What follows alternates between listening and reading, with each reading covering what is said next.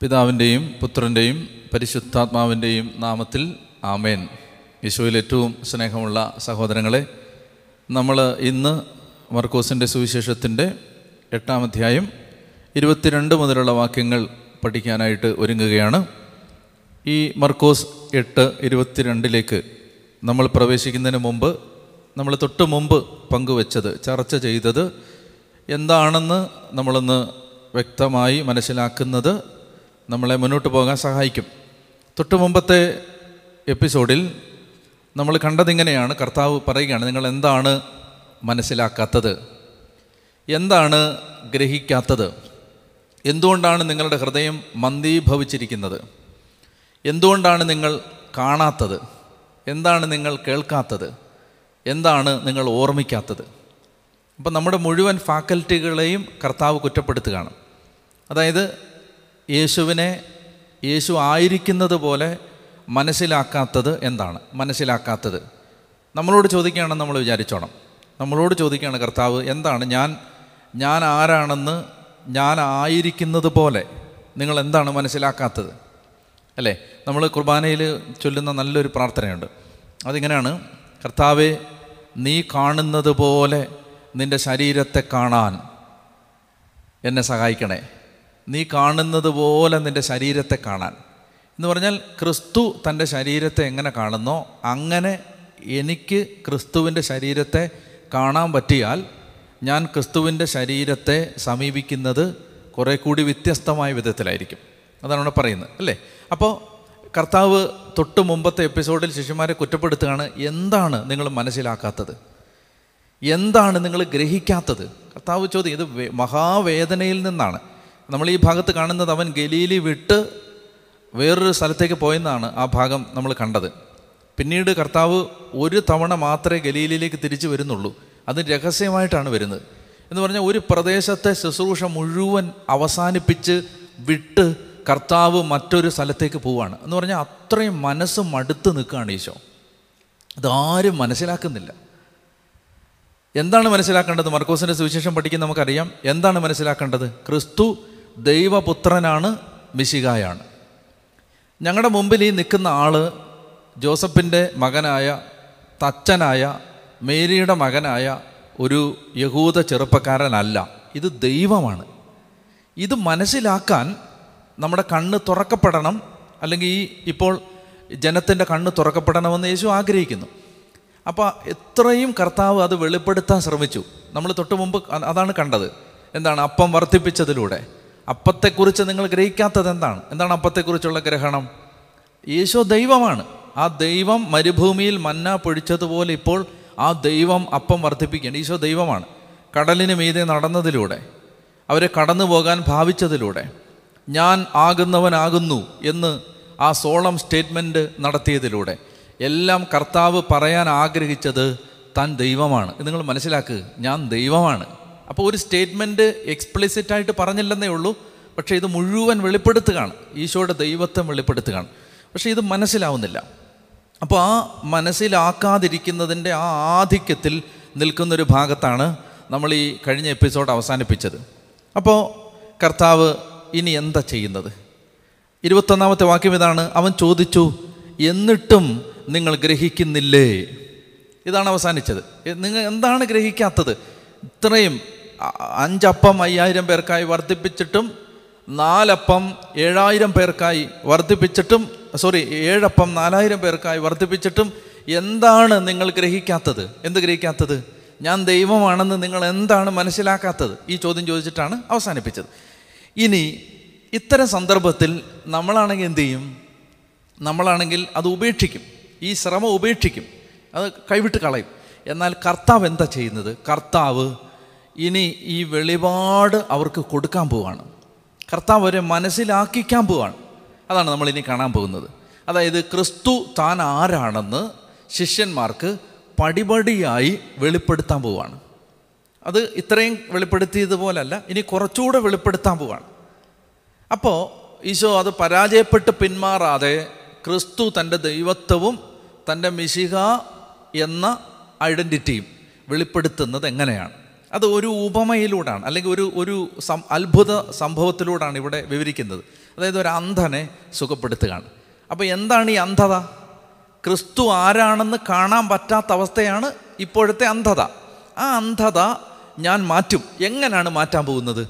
അത് ഞാനിപ്പോൾ ഈ അന്ധനെ സുഖപ്പെടുത്തുന്നതിലൂടെ തെളിയിക്കാൻ പോവുകയാണ് അപ്പോൾ ഈ അന്ധനെ സുഖപ്പെടുത്തുന്ന ഭാഗമാണ് നമ്മളിനി കാണാൻ പോകുന്നത്. ആ ഭാഗത്ത് യഥാർത്ഥത്തിൽ ഈ മനുഷ്യന്റെ ഫിസിക്കൽ ബ്ലൈൻഡ്നെസ് അല്ല കർത്താവ് മാറ്റ അത് അതാണ് മാറ്റുന്നത്. പക്ഷെ അതിലൂടെ കർത്താവ് എന്താണ് പറയാതെ പറയാൻ ശ്രമിക്കുന്നത്? ഞാൻ നിങ്ങളുടെ അന്ധത മാറ്റിത്തരാം. എന്താണ് അന്ധത? നിങ്ങളുടെ ഹൃദയ കാഠിന്യം എന്ന അന്ധത. എന്താണ് അന്ധത? നിങ്ങളുടെ അവിശ്വാസം എന്ന അന്ധത. നിങ്ങൾക്ക് എന്നെ തിരിച്ചറിയാൻ പറ്റാത്ത ആ അന്ധത ആ തിമിരം ബാധിച്ച അവസ്ഥ അത് മാറാൻ ഇതാ ഞാൻ അന്ധത മാറ്റാൻ പോവാണ്. അപ്പോൾ നമ്മൾ ഇവിടുന്ന് നമുക്ക് ഇത് ഭയങ്കര പ്രാക്ടിക്കലായ ഒരു സെഷനാണ് എങ്ങനെ നമുക്ക് യേശുവിനെ യേശു ആയിരിക്കുന്ന അവസ്ഥയിൽ മനസ്സിലാക്കാം? അതിന് അതിന്റെ സ്റ്റെപ്പ് ബൈ സ്റ്റെപ്പ് നമ്മൾ ഇനി കാണാൻ പോവുകയാണ് അതാണ് ഇനി അടുത്ത ഭാഗത്ത് കർത്താവ് പഠിപ്പിക്കാൻ പോകുന്നത്. അപ്പോൾ നമുക്ക് വായിക്കാം ഇരുപത്തിരണ്ടാമത്തെ വാക്യം. പിന്നീട് അവൻ ബത്സെയ്തായിലെത്തി കുറേ പേർ ഒരന്ധനെ അവന്റെ അടുത്ത് കൊണ്ടുവന്ന് അവനെ സ്പർശിക്കണമെന്ന് യേശുവിനോട് അപേക്ഷിച്ചു. ഒന്നാമത്തെ കാര്യം. അതായത് ഈ അന്ധത കർത്താവ് മാറ്റിത്തരും. എന്താണ് അന്ധത? ഈശോ ആരാണ്? അപ്പം നമ്മളൊന്ന് ആലോചിച്ച് നോക്ക്.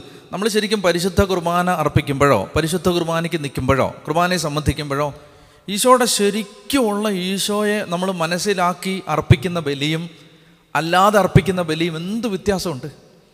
അതിന്റെ ഒരു ഒരു ഒരു ഇൻവോൾവ്മെന്റിൽ ഉള്ള വ്യത്യാസം മാത്രമല്ല എല്ലാ അർത്ഥത്തിലും നമ്മൾ ഈ കുർബാനയെ സമീപിക്കുന്ന രീതിക്ക് മാറ്റം വരും. കുർബാനയ്ക്ക് മുമ്പേ നമ്മൾ നന്നായിട്ട് ഒരുങ്ങും. തലേന്ന് വൈകിട്ട് തന്നെ ഒരുങ്ങും. നമ്മൾ പ്രിപ്പയർഡ് ആവും. നാളെ ബലിയർപ്പിക്കണം നമ്മൾ ഒരുങ്ങും. ശരീരത്തെയും മനസ്സിനെയും വിശുദ്ധമായി സൂക്ഷിക്കും. നമ്മൾ പാപപരിഹാരം അപേക്ഷിക്കും. നമുക്ക് പ്രത്യേകിച്ച് നമ്മൾ നമ്മൾ നമ്മുടെ കുർബാനയിൽ അച്ഛൻ തിരുശരീര രക്തങ്ങൾ സ്വീകരിക്കുന്നതിന് മുമ്പ് ചൊല്ലുന്ന പ്രാർത്ഥനയില്ലേ? അഖിലാണ്ട സീമകളെ സംവഹിക്കുന്ന നിന്നെ ഞാൻ കൈകളിലെടുക്കുന്നു. ആഴങ്ങളെ ഭരിക്കുന്നവനെ നിന്നെ ഞാൻ ഉൾക്കൊള്ളുന്നു. എന്ന് പറഞ്ഞാൽ വലിയവനായ ദൈവത്തെ നമ്മൾ സ്വീകരിക്കാൻ പോവാണ്. അപ്പോൾ ആ ആ ഒരുക്കം അത് നമുക്കുണ്ടാവുന്നത് നമ്മൾ ശരിക്കും യേശുവിനെ കാണേണ്ടതുപോലെ കണ്ടാലേ നമുക്ക് കാണാൻ പറ്റൂ ഇത് മനസ്സിലാക്കാൻ പറ്റൂ. അപ്പോൾ ഞാൻ പറഞ്ഞു വരുന്നത് ശിഷ്യന്മാർക്ക് ഇത് സ്വയം മനസ്സിലാക്കാൻ പറ്റുന്നില്ല. പരിസയർക്ക് നിയമജ്ഞർക്ക് യഹൂദർക്ക് മനസ്സിലാക്കാൻ പറ്റുന്നില്ല. അപ്പോൾ ഇവിടെ സുവിശേഷം പറയുകയാണ് ഈ അവസ്ഥയിൽ നിങ്ങൾ നിങ്ങളുടെ ആ പരാജയം ആ പറ്റാത്ത അവസ്ഥ കഴിവ് കേട് സമ്മതിക്കണം. ആദ്യത്തെ സ്റ്റെപ്പ് അതാണ്. അതായത് കർത്താവെ നീ കാണുന്നത് പോലെ നിന്നെ കാണാൻ നീ വെളിച്ചം തന്നാലേ പറ്റൂ. സഭ പഠിപ്പിക്കുന്നില്ലേ?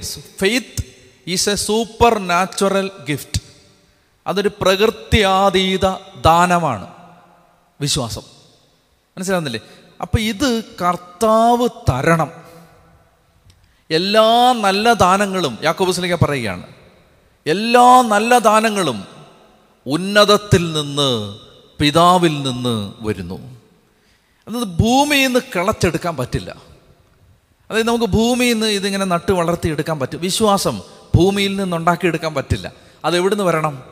അത് വരണം. അബ്രഹാം മരിച്ചവരിൽ നിന്ന് പോലും തന്റെ മകനെ ഉയർപ്പിക്കാൻ പറ്റുമെന്ന് അബ്രഹാം വിശ്വസിച്ചിരുന്നു. ഞാൻ നിങ്ങളോട് പറയട്ടെ മരിച്ചവരുടെ ഉയർപ്പിനെക്കുറിച്ച് ഒരു വ്യക്തതയുമില്ലാത്ത ആ മധ്യപൂർവേഷ്യയിലെ ആ കാലഘട്ടത്തിൽ ജീവിച്ചിരുന്ന ഈ മനുഷ്യന് ഈ വിശ്വാസം എവിടുന്ന് കിട്ടി? അത് കർത്താവ് ദാനമായിട്ട് നേരിട്ട് കൊടുത്തു.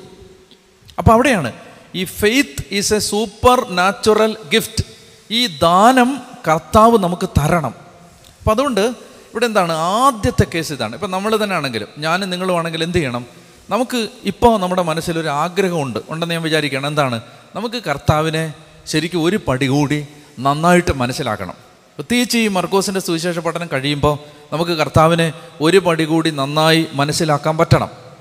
അങ്ങനെ യേശുവിനെ ഒരു പടി കൂടി നന്നായിട്ട് മനസ്സിലാക്കാൻ ഇപ്പം നമ്മുടെ ഈ മാനുഷിക ബുദ്ധി കൊണ്ടോ ഇപ്പം നമ്മുടെ ഈ മാനുഷിക കഴിവ് കൊണ്ടോ നമുക്ക് പറ്റുന്നില്ല. അപ്പം അതുകൊണ്ട് അത്തരം സന്ദർഭത്തിൽ നമ്മൾ എന്ത് ചെയ്യണം? നമ്മൾ ആദ്യം ചെയ്യേണ്ടത് എന്താണ്? ആദ്യം ചെയ്യേണ്ടത് നമ്മൾ കർത്താവിനോട് പറയണം കർത്താവെ എനിക്കിതിന് കഴിവില്ല. ഇതെന്റെ കഴിവുകേടാണ്. അപ്പോൾ അതാണ് ഒന്നാമത്തെ വാക്യം. പിന്നീട് അവൻ ബത്തേതായിലെത്തി കുറേ പേർ ഒരു അന്ധനെ അവന്റെ അടുത്ത് കൊണ്ടുവന്ന് അവനെ സ്പർശിക്കണം എന്ന് യേശുവിനോട് അപേക്ഷിച്ചു. ആദ്യത്തെ കേസ് ഇതാണ് കർത്താവേ എന്റെ ഈ അന്ധത മാറാൻ എന്നെ നീ തൊടണം. ഇത് എനിക്ക് ആഗ്രഹിക്കാൻ പറ്റും നിങ്ങൾക്ക് ആഗ്രഹിക്കാൻ പറ്റും. എന്താണ്? കർത്താവ് ഇപ്പോൾ നമ്മൾ കുർബാനയുടെ മുമ്പ് ഇരിക്കുന്ന സമയത്ത് നമ്മൾ കർത്താവിനോട് പ്രാർത്ഥിക്കണം കർത്താവേ ഈ തിരുവോസ്തയിൽ എഴുന്നള്ളിയിരിക്കുന്ന നിന്നെ നീ കാണുന്നത് പോലെ കാണാൻ കർത്താവ് എന്റെ ഹൃദയം കുറച്ചെങ്കിലും ഒന്ന് തുറന്നു തരണേ. അതങ്ങനെ പ്രാർത്ഥിച്ച് നോക്കുക അത് നടക്കും. ആ ഒരു സ്റ്റേജിൽ നിന്ന് അടുത്ത സ്റ്റേജിലേക്ക് നമ്മുടെ ഹൃദയത്തിന്റെ ഒരു വളർച്ച ഉണ്ടാവും. ഒരു കാര്യം നമ്മൾ വ്യക്തമായിട്ട് മനസ്സിലാക്കണം എന്തറിയോ കർത്താവ് എത്രയും ഹൃദയം തുറക്കുന്നോ അത്രയും മാത്രമേ നമുക്ക് അവനെ മനസ്സിലാക്കാൻ പറ്റൂ.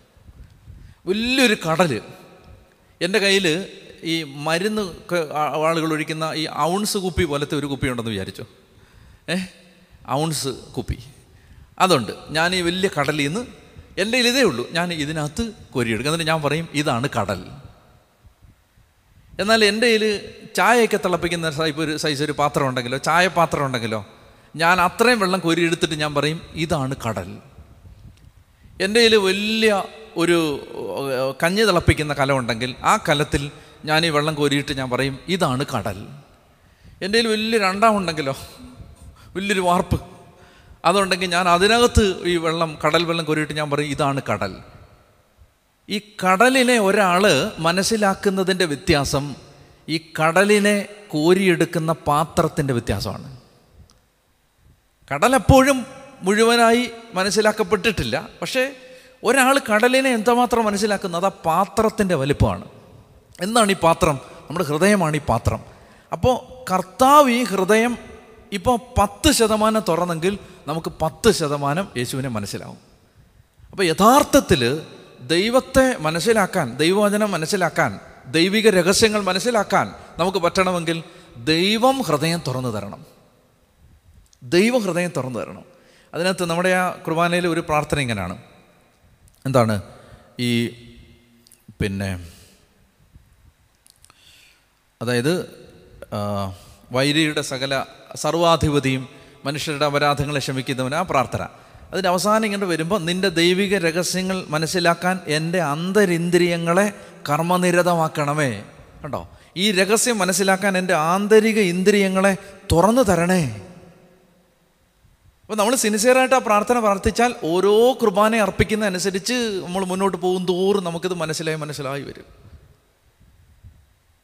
അവിടെയാണ് നമ്മുടെ ചില വൈദികർ അത്രയും തീക്ഷ്ണമായിട്ട് വിലയർപ്പിക്കുന്ന എന്തുകൊണ്ടാണ് അവർ നമ്മൾ മനസ്സിലാക്കുന്നതിനേക്കാളും കുറച്ചുകൂടെ അവർ ഈ രഹസ്യം മനസ്സിലാക്കിയിട്ടുണ്ട്.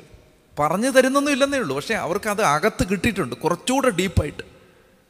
പാതിരപ്പയ്യമൊക്കെ എന്താ? ഈ വിശുദ്ധ കുർബാന ഇങ്ങനെ കയ്യിലെടുത്ത് മണിക്കൂറുകൾ നിശ്ചലമായി നിന്ന് പോയത് നമ്മളൊക്കെ മനസ്സിലാക്കിയതിന്റെ ഒരുപാട് ഒരുപാട് ഒരുപാട് മടങ്ങ് അവർ ഈ ഈ യേശുവിന്റെ വ്യക്തിത്വത്തിന്റെ ആഴം മനസ്സിലാക്കിയിട്ടുണ്ട്. ഇത് വളരെ പ്രധാനപ്പെട്ടതാണ്. ഒരു ബേസിക് കാറ്റക്കിസം കൊണ്ട് നമുക്ക് നല്ല വിശ്വാസിയാവാൻ പറ്റില്ല. വളരണം. ഹൃദയം തുറക്കപ്പെടണം. അതിന് വലിയ വിദ്യാഭ്യാസമോ തിയോളജിയോ ഒന്നും അല്ല വേണ്ടേ. നമ്മുടെ പള്ളിയിലൊക്കെയുള്ള സാധാരണ അമ്മച്ചിമാർ ഇപ്പോൾ വീട്ടിലൊക്കെയുള്ള അമ്മച്ചിമാർ ഇപ്പോൾ നിങ്ങളുടെയൊക്കെ അമ്മച്ചിമാരെ ഒന്ന് ആലോചിച്ച് നോക്ക്. അവർക്കിതൊന്നും ഈ പറയുന്ന ഒരു തിയോളജി അവർക്ക് മനസ്സിലായിട്ടില്ല. പക്ഷേ അവരുടെ ഹൃദയം ഈ പരിശുദ്ധ കുർബാന ഈശോ എന്നൊക്കെ പറയുമ്പോൾ കണ്ണുനീര് ധാരധാരയായി ഒഴുകുന്ന വിധത്തിൽ അവരുടെ ഹൃദയം തുറക്കപ്പെട്ടിരുന്നു. പറഞ്ഞേ ഹാലയിലുയാ അപ്പോൾ ഒന്നാമത്തെ കാര്യം ഇതാണ് ഈ അന്ധത മാറാൻ നമ്മൾ പറയണ കർത്താവെ എന്റെ എന്റെ നാച്ചുറൽ ഫാക്കൽറ്റീസ് വെച്ച് എനിക്ക് പറ്റില്ല ഇത് നിന്നെ മനസ്സിലാക്കാൻ. നീ ഒന്ന് തുറന്നു തരാവോ? എന്റെ ഹൃദയം ഒന്ന് വിശാലമാക്കി തരാമോ അപ്പോൾ അവിടെ അതാണ് ഒന്നാമത്തേത്. ചില ആളുകൾ ഒരു അന്ധനെ അവന്റെ അടുത്ത് കൊണ്ടുവന്ന് അവനെ ഒന്ന് തൊടാവോ എന്ന് ചോദിച്ചു. സ്പർശിക്കാമോ? ആദ്യത്തെ കാര്യം ഇതാണ്. Lord touch me. എന്നെ ഒന്ന് തൊട്ട് അത് ആഗ്രഹിക്കണം. അത് എപ്പോഴും ആഗ്രഹിക്കണം. അത് നമ്മൾ ആഗ്രഹിക്കുന്ന അനുസരിച്ച് ഓരോ വർഷം കഴിയും തോറും നമുക്ക് ദൈവത്തെക്കുറിച്ചുള്ള വെളിപാടുകൾ കൂടുതൽ കൂടുതൽ കിട്ടിക്കൊണ്ടിരിക്കും. പറഞ്ഞേ ഹാലേ ലുയാ ഹാലേ ലുയാ ഇനി അവർ അവന്റെ അടുത്ത് കൊണ്ടുവന്ന് സ്പർശിക്കണമെന്ന് യേശുവിനോട് അപേക്ഷിച്ചു. കണ്ടോ അപേക്ഷിച്ചു. കണ്ട് ഇതൊരു അപേക്ഷയാണ് ഇതൊരു നിലവിളിയാണ്. നമ്മൾ എപ്പോഴും ഈ അപേക്ഷ കർത്താവിന്റെ മുമ്പിൽ വെക്കണം. നമ്മുടെ ഭൗതിക കാര്യങ്ങൾ മാത്രം അപേക്ഷിക്കാതെ ഇത്തരം കാര്യങ്ങൾ അപേക്ഷിക്കണം. ഞാൻ എനിക്ക് മനസ്സിലായിട്ടില്ല എന്താണെന്നറിയോ? നമ്മൾ ഒരു ഭൗതിക കാര്യവും ചോദിക്കണമെന്നില്ല. അത് നമ്മുടെ മനസ്സിലൊരു ആഗ്രഹമൊക്കെ വെച്ചിരുന്നാൽ മതി. ചോദിക്കേണ്ടത് എന്താണെന്നറിയോ? ആത്മീയ കാര്യങ്ങൾ ചോദിക്കണം. ആത്മീയ കാര്യങ്ങൾ ചോദിക്കുമ്പോൾ ഭൗതിക കാര്യങ്ങൾ ചോദിക്കേണ്ടി വരില്ല. അതാണ് അതിന്റെ ഒരു ഒരു രഹസ്യം. ആത്മീയ കാര്യങ്ങൾ ചോദിച്ചു നോക്ക്. വെറുതെ ഒരു ഒരു ടെസ്റ്റിന് വേണ്ടിയെങ്കിലും ചോദിക്കുക കർത്താവേ കുറച്ചുകൂടെ വിശ്വാസം വർദ്ധിപ്പിക്കണേ. ഒരു പതിനഞ്ച് ദിവസം ഇരുപത് ദിവസം ഇപ്പോൾ എട്ട് നോമ്പ് എടുത്തുകൊണ്ടിരിക്കുകയാണെന്ന് വെച്ചോ. എട്ട് നോമ്പ് എടുക്കുമ്പോൾ എട്ട് ദിവസവും പ്രാർത്ഥിക്കുകയാണ്. ഈ നോമ്പെടുത്ത് പ്രാർത്ഥിക്കുകയാണ്. കർത്താവേ എനിക്ക് വിശ്വാസം വർദ്ധിപ്പിച്ച് തരണേ. വിശ്വാസം വർദ്ധിക്കും മാത്രമല്ല ബാക്കി ഭൗതിക കാര്യങ്ങളിലും ദൈവത്തിന്റെ ഇടപെടലുണ്ടാവും. പറഞ്ഞേ ഹാലേ ലുയാ അടുത്ത കാര്യം ഇതാണ്. അപ്പോൾ അവൻ അന്ധനെ കൈക്ക് പിടിച്ചു. നിങ്ങൾ ആലോചിച്ച് നോക്ക്. അപ്പോൾ അന്നേരം വേറെ എന്തെങ്കിലും ഹിസ്റ്ററി ബാക്ക്ഗ്രൗണ്ട് എന്തെങ്കിലും ചോദിച്ചോ കർത്താവ്? എടാ നിനക്കിത് മനസ്സിലാക്കാൻ പറ്റുമോ അല്ലെങ്കിൽ നിന്റെ ഈ അന്ധത വന്നത് നിന്റെ മാതാപിതാക്കന്മാരുടെ പൂർവികരുടെ പാപനിമിത്തമാണ് എന്ന് പറഞ്ഞോ? പറഞ്ഞില്ല. നിന്റെ കയ്യിരിപ്പ് കൊണ്ട് വന്ന അന്ധതയല്ലേ എന്ന് പറഞ്ഞോ? ഒന്നും ഒരു ചോദ്യമില്ല അതാണ് അതിന്റെ ഒരു പ്രത്യേകത. ഈ ദൈവിക രഹസ്യങ്ങൾ മനസ്സിലാക്കാനും ആത്മീയ മേഖലയിൽ വളരാനും നമ്മൾ ആഗ്രഹിച്ചാൽ അവിടെ ക്രിസ്തു ആരോട് ഒരു ചോദ്യവും ചോദിക്കില്ല. നിന്റെ ബാക്ക്ഗ്രൗണ്ട് എന്താണ് ഇത്രയും നാൾ നീ എങ്ങനെയാണ് ജീവിച്ചത്? നീ ചെയ്തു കൂട്ടിയ തിന്മ എന്താണ്? നിന്റെ നിനക്ക് വന്ന അബദ്ധം ഇതൊന്നും ചോദിക്കുന്നില്ല. അതാണ് അതിന്റെ ഒരു വലിയ പ്രത്യേകത. അപ്പം തന്നെ എന്ത് ചെയ്തു? കൈക്ക് പിടിച്ചു. എന്തോ ഒരു ഇമ്മീഡിയറ്റ് റെസ്പോൺസ് ആണത്. അവനെ കൈക്ക് പിടിച്ചു. അത് സത്യം പറഞ്ഞാൽ നമ്മുടെ ഹൃദയത്തെ മാത്രം തരളിതമാക്കുന്നുണ്ട്. നമ്മളിങ്ങനെ കർത്താവ് വിശ്വർമാന എല്ലാം ദിവ്യകാരുണ്യത്തിന്റെ കോണ്ടക്സ്റ്റിൽ കണ്ടോ? പരിശുദ്ധവാനയുടെ മുമ്പിൽ ഇരുന്നിട്ട് കർത്താവേ എനിക്ക് കുറച്ചുകൂടെ ആത്മീയമായിട്ട് എന്നെ വളർത്തനെ കർത്താവേ കുറച്ചുകൂടെ എനിക്കിത് മനസ്സിലാക്കാൻ കൃപ തരണേ കർത്താവേ കുറച്ചുകൂടെ എനിക്ക് കർത്താവിന്റെ സ്വഭാവം തരണേ. ആത്മീയ കാര്യങ്ങൾ എന്തും ചോദിച്ചോ വിശ്വസിച്ചോ ഇതിനകത്തൊന്നും ഒരു മാറ്റമില്ല അപ്പോൾ നമ്മുടെ കൈക്ക് കർത്താവ് പിടിക്കുന്നുണ്ട്. ആ സെക്കൻഡ് മുതൽ കർത്താവിന്റെ കരം നമ്മളെ പിടിക്കുന്നുണ്ട്. അപ്പം മുതൽ പിടിച്ചിട്ട് അവൻ പറയുകയാണ് എന്ത് ചെയ്തു? അവൻ ഗ്രാമത്തിന് വെളിയിലേക്ക് കൊണ്ടുപോയി. ഇതൊരു പ്രോസസ്സാണ് കേട്ടോ. ഗ്രാമത്തിന് വെളിയിലേക്ക് കൊണ്ടുപോയി എന്ന് പറഞ്ഞാൽ ഇത്രയും നേരം ഈ ഗ്രാമത്തിൽ അവൻ ജീവിക്കുമ്പോൾ അന്ധനാണല്ലോ. സ്വാഭാവികമായിട്ട് ചിലപ്പോൾ ഭിക്ഷക്കാരനായിരിക്കും. ആരുടെയെങ്കിലും സഹായമില്ല ജീവിക്കാൻ പറ്റത്തില്ല. അപ്പോൾ ഈ സഹായിക്കുന്ന ആളുകൾ എവിടാണ്? ഈ ഗ്രാമത്തിലാണ്. ഭിക്ഷ യാചിക്കുന്ന ആരെങ്കിലും വല്ലതും ഭിക്ഷ തരുന്നത് എവിടാണ്? ഈ ഗ്രാമത്തിലാണ്. വീട് എവിടാണ്? ഈ ഗ്രാമത്തിലാണ്. കൂട്ടുകാരെവിടാണ് ഈ ഗ്രാമത്തിലാണ്. സാധനം വാങ്ങിക്കാൻ പോകുന്ന ചന്ത എവിടാണ്? ഈ ഗ്രാമത്തിലാണ്. ആരെങ്കിലും ഏതെങ്കിലും വിധത്തിൽ ഇവന് നന്മ ചെയ്യുന്ന ആളുകളെല്ലാം ഈ ഗ്രാമത്തിലാണ്. മാത്രമല്ല ഇവന്റെ കംഫർട്ടബിൾ സോൺ ഈ ഗ്രാമമാണ്. വിശ്വാസ ജീവിതത്തിൽ ഒരു വളർച്ച ദൈവം തരുമ്പോൾ ആദ്യം ഗ്രാമത്തിന് വെളിയിലോട്ട് കൊണ്ടുപോകും. മനസ്സിലായി? നമ്മുടെ ആ ഒരു സെക്യൂരിറ്റി സോണിൽ നിന്ന് വെളിയിലോട്ട് കൊണ്ടുപോകും. അത് ചില അനുഭവങ്ങളായിരിക്കും അത് ചിലപ്പോൾ ചില സാഹചര്യങ്ങളായിരിക്കും ചിലയിടത്തും നമ്മളെ മാറ്റുന്നതായിരിക്കും. മനസ്സിലാവുന്നില്ലേ? അപ്പോൾ ഇതൊക്കെ എന്ത് ലൈവായിട്ട് നമ്മുടെ ജീവിതത്തിൽ ആപ്ലിക്കബിൾ ഇത് കർത്താവ് നമ്മൾ വിശ്വാസത്തിൽ ദൈവം നമ്മളെ വളർത്തുമ്പോൾ ഈ ഒരു ആത്മീയ രഹസ്യങ്ങൾ കർത്താവ് നമുക്ക് തരുമ്പോൾ അല്ലേ നമ്മളെ ഒരു പടി കൂടി വളർത്തുമ്പോൾ ആദ്യം ചെയ്യുന്നത് നിന്നെടുത്ത് നിർത്തില്ല. ആ ലൊക്കേഷൻ മാത്രമല്ല ഞാൻ പറയുന്നത് അതായത് നമ്മൾ ഇത്രയും നാളും അനുഭവിച്ചിരുന്ന ആനുകൂല്യങ്ങൾ ചിലത് അങ്ങ് മാറ്റും. എന്നും പറഞ്ഞുകൊണ്ട് വലിയ ദുഃഖം ഭാരം വരുന്നൊന്നല്ല പറയുന്നത്. വലിയത് തരാൻ വേണ്ടിയിട്ടാണ്. ഞാൻ നല്ല ഒരു ഒരു ഒരു പിക്ചർ കണ്ടിരുന്നത്. എന്താണെന്നറിയാം കർത്താവ് ഇങ്ങനെ ഒരു കൈ ദേ ഇങ്ങനെ പിടിച്ചിരിക്കുകയാണ്. എന്നിട്ട് വേറൊരു കൈ ഒരു കുട്ടിയുടെ അടുത്തേക്ക് ഇങ്ങനെ നീട്ടി പിടിച്ചിരിക്കുകയാണ്. ഈശോ ആ പടം കണ്ടിട്ടുണ്ടോ നിങ്ങൾ? അതായത് നമ്മൾ ഈശോയുടെ പുറകിലെന്താ നമുക്ക് കാണില്ല. ആദ്യം ഫ്രണ്ടിലെ ആ പിക്ചർ മാത്രമാണ് കാണിക്കുന്നത്. അതായത് ഈശോ ഇങ്ങനെ ഒരു കൈ എന്തോ ഇങ്ങനെ പുറകെ പിടിച്ചിരിക്കുന്നു. എന്നിട്ട് കർത്താവ് ഇങ്ങനെ കൈ നീട്ടുന്നു. ഈ കുട്ടിയുടെ കയ്യിൽ ചെറിയൊരു പാവയുണ്ട്. ഈ കുഞ്ഞിന്റെ കയ്യിൽ. അപ്പോൾ കുഞ്ഞ് ഇതിങ്ങനെ കൊടുക്കാൻ പറ്റാതെ ഇങ്ങനെ പിടിച്ചു വെച്ചിരിക്കുകയാണ്. കർത്താവ് ഈ പാവ ചോദിക്കുകയാണ്. എന്നിട്ട് എന്തോ ഇങ്ങനെ പിടിച്ചിട്ടുണ്ട്. കുട്ടി അത് കൊടുക്കാതിരിക്കുകയാണ്. രണ്ടാമത്തെ പിക്ചറിൽ കാണിക്കും ഈ പുറകിലെന്താന്ന് വലിയൊരു പാവ. ഈ കുട്ടി ഈ ചെറിയ പാവ കൊടുത്താൽ കർത്താവിന് ഈ വലിയ പാവ കൊടുക്കാം. പക്ഷെ നമ്മൾ എന്ത് ചെയ്യുന്നു? നമ്മൾ ഈ ചെറിയ പാവ പോവുമല്ലോ എന്നാണ് നമ്മുടെ പ്രശ്നം. നമ്മുടെ മുറി പോവും നമ്മുടെ വണ്ടി പോവും അല്ലെ നമ്മുടെ വരുമാനം പോവും നമ്മുടെ സുഹൃത്തുക്കൾ പോവും നമ്മൾ ഇത്രയും നാളും നമ്മളെ പിന്നെ സഹായിച്ചിരുന്ന ആളുകളുടെ സഹായം പോവും.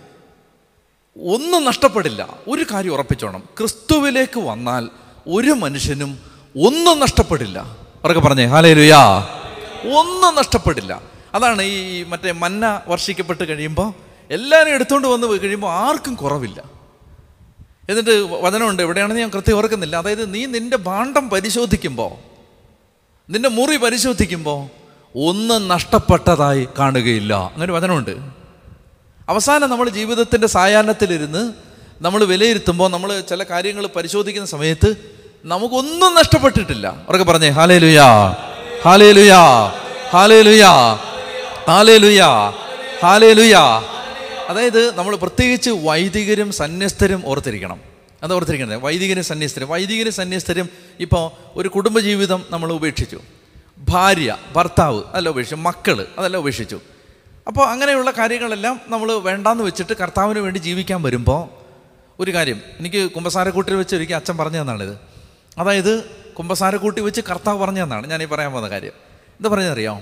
അതായത് ഭാര്യയുടെ സ്നേഹം ഭർത്താവിന്റെ സ്നേഹം മക്കളുടെ സ്നേഹം ഈ പ്രൊഫഷണൽ സെക്യൂരിറ്റി പിന്നെ കുടുംബത്തിൽ നിന്ന് കിട്ടുന്ന കരുതൽ ആരെങ്കിലും ഉണ്ടെന്നുള്ള തോന്നൽ ഇത് മുഴുവൻ ദിവ്യകാരുണ്യത്തിന്റെ മുമ്പിലിരുത്തി നിനക്ക് തരാൻ പറ്റുമെന്ന് ഉറപ്പുള്ളതുകൊണ്ടാണ് ഇതെല്ലാം കളഞ്ഞിട്ട് വാടാന്ന് പറഞ്ഞ് നിന്നെ വിളിച്ചത്. മനസ്സിലായില്ലേ? അതായത് ഒരു സ്ത്രീയുടെയും കൂട്ടില്ലാതെ ഒരു സ്ത്രീയുടെ സ്നേഹം തരാൻ ദിവ്യകാരുണ്യത്തിൽ നിന്ന് ഈശോയ്ക്ക് പറ്റുമെന്ന്.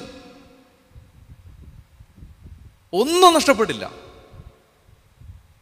അത് പൗരോഹിത്യ ജീവിതമൊക്കെ നമ്മൾ നമ്മൾ ഈ പ്രീസ്റ്റ് ഹോമിലൊക്കെ ചെന്നിട്ട് നല്ല പ്രായമുള്ള അച്ഛന്മാരെ നോക്ക്. എന്തൊരു കലയാണ് അവർക്ക് എന്തൊരു തേജസ്സാണ് അവർക്ക്. എല്ലാവരും ഇപ്പോൾ നൂറിൽ നൂറ് അങ്ങനെ ആവണമെന്നില്ല പക്ഷേ ചില എന്തോ ഒരു തേജസ് ഒരു പത്ത് ഇരുപത്തഞ്ച് മുപ്പത് അമ്പത് അറുപത് എഴുപത് വർഷം പൗരോഹിത്യം ജീവിച്ച മനുഷ്യരുടെ സന്യാസം ജീവിച്ച മനുഷ്യരുടെ തേജസ് ഒന്നും നഷ്ടപ്പെട്ടിട്ടില്ല ഒന്നും. അവർക്ക് പറഞ്ഞേ ഹാലേ ലുയാ ഹാലേ ലുയാ അപ്പോൾ അടുത്ത കാര്യം ഇതാണ് ഗ്രാമത്തിന് വെളിയിലേക്ക് കൊണ്ട് ആഗ്രഹിക്കാത്ത അനുഭവങ്ങൾ ചിലപ്പോൾ തരും. അടുത്ത എന്തെന്നറിയാമോ? അടുത്ത ഭയങ്കര രസമാണത്. അതായത് ഗ്രാമത്തിന് വെളിയിലേക്ക് കൊണ്ടുപോയി അവന്റെ കണ്ണുകളിൽ തുപ്പിയതിന് ശേഷം തുപ്പി. അവന്റെ കണ്ണുകളിൽ തുപ്പി എന്നാണ് പറയുന്നത്. അതെന്താ? ഹ്യൂമിലിയേറ്റിംഗ് ആയ എക്സ്പീരിയൻസസ് ചിലപ്പോൾ വരും. അതെന്തിനെന്നറിയാമോ ഈ ആത്മാവിന്റെ ചില വാതിലുകൾ തുറക്കപ്പെടണമെങ്കിൽ ജഡത്തിന്റെ ചില അഹന്തകൾ ഇല്ലാതാവണം. അത് അതൊരു സത്യമാണത്. അതെപ്പോഴും എനിക്ക് ബോധ്യമായിട്ടുണ്ട്. എന്താണെന്നറിയാം? നമ്മൾ നല്ല ഒരു സഹനത്തിലൂടെ കടന്നുപോയി കഴിയുമ്പോൾ ഭയങ്കര ചില വെളിപാടുകൾ ദൈവം തരും. നല്ല ചില പ്രയാസത്തിലൂടെ കടന്നുപോയി കഴിഞ്ഞിട്ട് നല്ല വെളിപ്പെടുത്തൽ മാത്രമല്ല നല്ല വഴികളും ദൈവം തുറന്നു തരും. അപ്പോൾ അതാണ് ഈ തുപ്പി എന്ന് പറയുന്നത്. ഒരു കാര്യം ഉറപ്പല്ലേ? ഇത് ഈ വഴിയെ പോയ ആരെങ്കിലും ഒരു ഒരു ഒരു പിന്നെ ആളൊന്നും അല്ലല്ലോ തുപ്പിയത്. വേറെ ആരും അല്ലല്ലോ താലിബാൻ പട്ടാളക്കാരനല്ലല്ലോ തുപ്പിയത്. ആരാ തുപ്പിയേ? കർത്താവല്ലേ? അപ്പം അതുകൊണ്ട് ചില അപമാനകരമായ അനുഭവങ്ങൾ കർത്താവിന്റെ തുപ്പലാണ്. കർത്താവ് തുപ്പ് കാണത് അതെന്തിനാണ്? അത് നമ്മൾ ഈ ഈ അവന്റെ കുറച്ച് തുപ്പൽ വീഴട്ടെ. അവന്റെ തുപ്പൽ വീഴുമ്പോൾ നമുക്ക് കിട്ടാൻ പോകുന്നത് ആത്മാവിനെ അവൻ വളർത്താൻ പോകണം ഈ ജഡത്തെയാണ് ഇൻസൾട്ട് ചെയ്യുന്നത് അല്ലേ? നമ്മുടെ കണ്ണിലുള്ള തുപ്പി എന്ന് പറഞ്ഞാൽ ഈ ശരീരത്തെ അല്ലേ ഇൻസൾട്ട് ചെയ്തത്? ശരീരത്തെ ആണല്ലോ അപമാനിച്ച ശരീരത്തെയാണല്ലോ ഹ്യൂമിലേറ്റ് ചെയ്തത്. ആത്മാവിനെ വളർത്താൻ വേണ്ടിയിട്ടാണ്. അവർക്ക് പറഞ്ഞേ ഹാലേ ലുയാ ഹാലേ ലുയാ ഹാലേ ലുയാ നിന്റെ ആത്മീയത നിന്റെ ഭക്തി നിന്റെ പ്രാർത്ഥന നിന്റെ നിന്റെ ഒടുക്കത്തെ ഉപവാസം ഇങ്ങനെയൊക്കെ പറഞ്ഞുകൊണ്ടൊക്കെ ആളുകൾ തുപ്പും. കർത്താവ് തുപ്പുന്നതാണ്. നിന്റെ ശുശ്രൂഷ നിന്റെ പ്രഭാഷണം നിന്റെ തുപ്പും. ആ തുപ്പൽ എന്തിനാണ്? ആ തുപ്പലാണ് നമ്മളെ വളർത്തുന്നത്. അപ്പോൾ അവൻ ഗ്രാമത്തിന് വെളിയിലേക്ക് കൊണ്ടുപോയി. എന്നിട്ട് അവന്റെ മേൽ തുപ്പി അവന്റെ കണ്ണുകളിൽ തുപ്പിയത് ശേഷം അവന്റെ മേൽ കൈകൾ വെച്ചുകൊണ്ട് അവന്റെ മേൽ കൈ വെച്ചു. തുപ്പ് മാത്രമല്ല അവന്റെ മേൽ കൈയും വെച്ച്. എന്നിട്ട് അവനോട് ചോദിച്ചു നീ എന്തെങ്കിലും കാണുന്നുണ്ടോ? നോക്കിയിട്ട് അവൻ പറഞ്ഞു ഞാൻ മനുഷ്യരെ കാണുന്നുണ്ടോ? അവർ മരങ്ങളെപ്പോലെ ഇരിക്കുന്നു നടക്കുന്നതായി കാണുന്നു. വീണ്ടും അവൻ യേശു വീണ്ടും അവന്റെ കണ്ണുകളിൽ യേശു കൈവച്ചു അവൻ സൂക്ഷിച്ചു നോക്കി കാഴ്ച തിരിച്ചു കിട്ടി. എല്ലാ വസ്തുക്കളും വ്യക്തമായി കണ്ടു. എന്താണെന്നറിയോ ഇത് കേട്ടെ വളരെ പ്രധാനപ്പെട്ടതാണ്. ഈശോ ഇപ്പോൾ അപ്പസ്തോലന്മാർക്ക് ഈശോ ആരാണെന്ന് മനസ്സിലായിട്ടില്ല? ഈ എപ്പിസോഡ് കഴിയുമ്പോൾ ആദ്യത്തെ അപ്പസ്തോലൻ യേശു ആരാണെന്ന് പ്രഖ്യാപിക്കാൻ പോവുകയാണ് അന്ധത മാറാൻ പോവുകയാണ് പക്ഷേ അന്ധത മാറുന്നത് പടിപടിയായിട്ടാണ്. അതാണ് ഈ ഘട്ടം ഘട്ടമായിട്ടുള്ള സുഖപ്പെടുത്തൽ.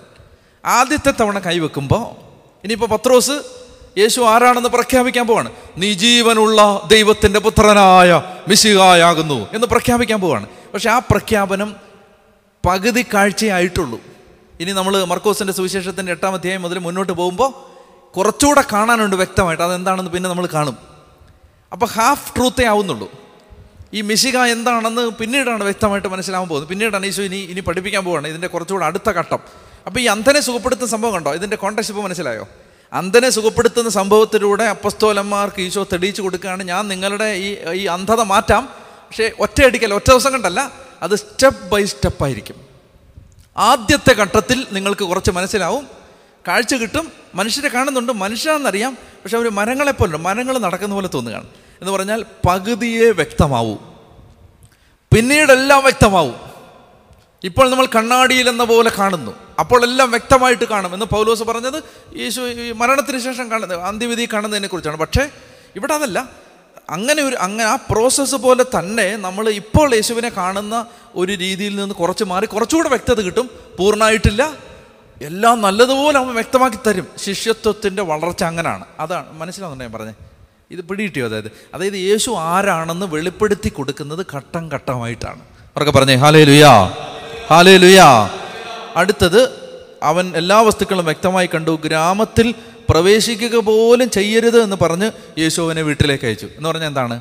ഇനി ഒരു ഒരു സെപ്പറേഷൻ കൊടുക്കുക. അതായത് നമ്മൾ വിശ്വാസത്തിൽ വളരാൻ തുടങ്ങുമ്പോൾ നമ്മുടെ വിശ്വാസം തളർത്തുന്നവരുമായിട്ടുള്ള സമ്പർക്കം മാറ്റണം. അത് കർത്താവിന്റെ ഒരു ഇൻസ്ട്രക്ഷനാണത് നമ്മൾ ചിലയിൽ നമ്മൾ ഓപ്പോസിറ്റ് ഫെയ്ത്ത് നമുക്ക് തരുന്ന ആളുകളിൽ നമ്മൾ മാറണം. അല്ലെങ്കിൽ നമ്മുടെ വിശ്വാസത്തെ മലിനമാക്കുന്നവരിൽ നിന്ന് മാറണം. വിശ്വാസം നശിപ്പിച്ച് കളയുന്ന ആളുകളിൽ നിന്ന് മാറണം. അതാണ് ഗ്രാമത്തിൽ പ്രവേശിക്കുക പോലും ചെയ്യരുത്. ഇനി എന്താ നമ്മൾ കാണാൻ പോകുന്ന അറിയാമോ? ഇനി അപ്പസ്തോലന്മാരെ കർത്താവ് എങ്ങോട്ടും വിടുന്നില്ല. ഇനി മരണം വരെ കൂടെ കൊണ്ട് നടക്കാൻ പോവാണ്. ഇത്രയും നേരം അവിടെ ഇവിടേക്ക് പ്രസംഗിക്കാനൊക്കെ വിട്ടല്ലോ? ഇനി ഒരിടത്തും വിടില്ല. ഇനി ഈശോ കൂടെ നിർത്തി ഗ്രാമത്തിലേക്ക് പ്രവേശിക്കാൻ അനുവദിക്കാതെ കൂടെ കൊണ്ട് നടന്ന് പഠിപ്പിക്കാൻ പോവാണ്. അപ്പം നമ്മൾ മർക്കൂസ് പഠിക്കുമ്പോൾ നമ്മളും അങ്ങനെ കർത്താവിന്റെ കൂടെ ഇനി ഒരു യാത്രയ്ക്ക് പോവുകയാണ്. ആ യാത്ര നല്ല ഇൻട്രസ്റ്റിംഗ് ആയ ഒരു യാത്രയാണ്. എന്താണ് ശിഷ്യത്വം എന്ന് പഠിപ്പിക്കുന്ന ഒരു യാത്രയാണത്. നമുക്കതിനു വേണ്ടി കൃപ കർത്താവ് തരാൻ ആഗ്രഹിക്കാം. ദൈവമേ ഇന്ന് ഈ വചനത്തിലൂടെ അങ്ങ് ഞങ്ങളോട് സംസാരിച്ചതിന് ഞങ്ങൾ നന്ദി പറയുന്നു. പാവികളായ ഞങ്ങളെ ഈശോ ആരാണെന്ന് മനസ്സിലാക്കാൻ ഈ സുവിശേഷ പഠനത്തിലൂടെ അങ്ങ് സഹായിക്കണമേ എന്ന് ഒരിക്കൽ കൂടി ഞങ്ങൾ പ്രാർത്ഥിക്കുന്നു. പിതാവിന്റെയും പുത്രന്റെയും പരിശുദ്ധാത്മാവിന്റെയും നാമത്തിൽ ആമേൻ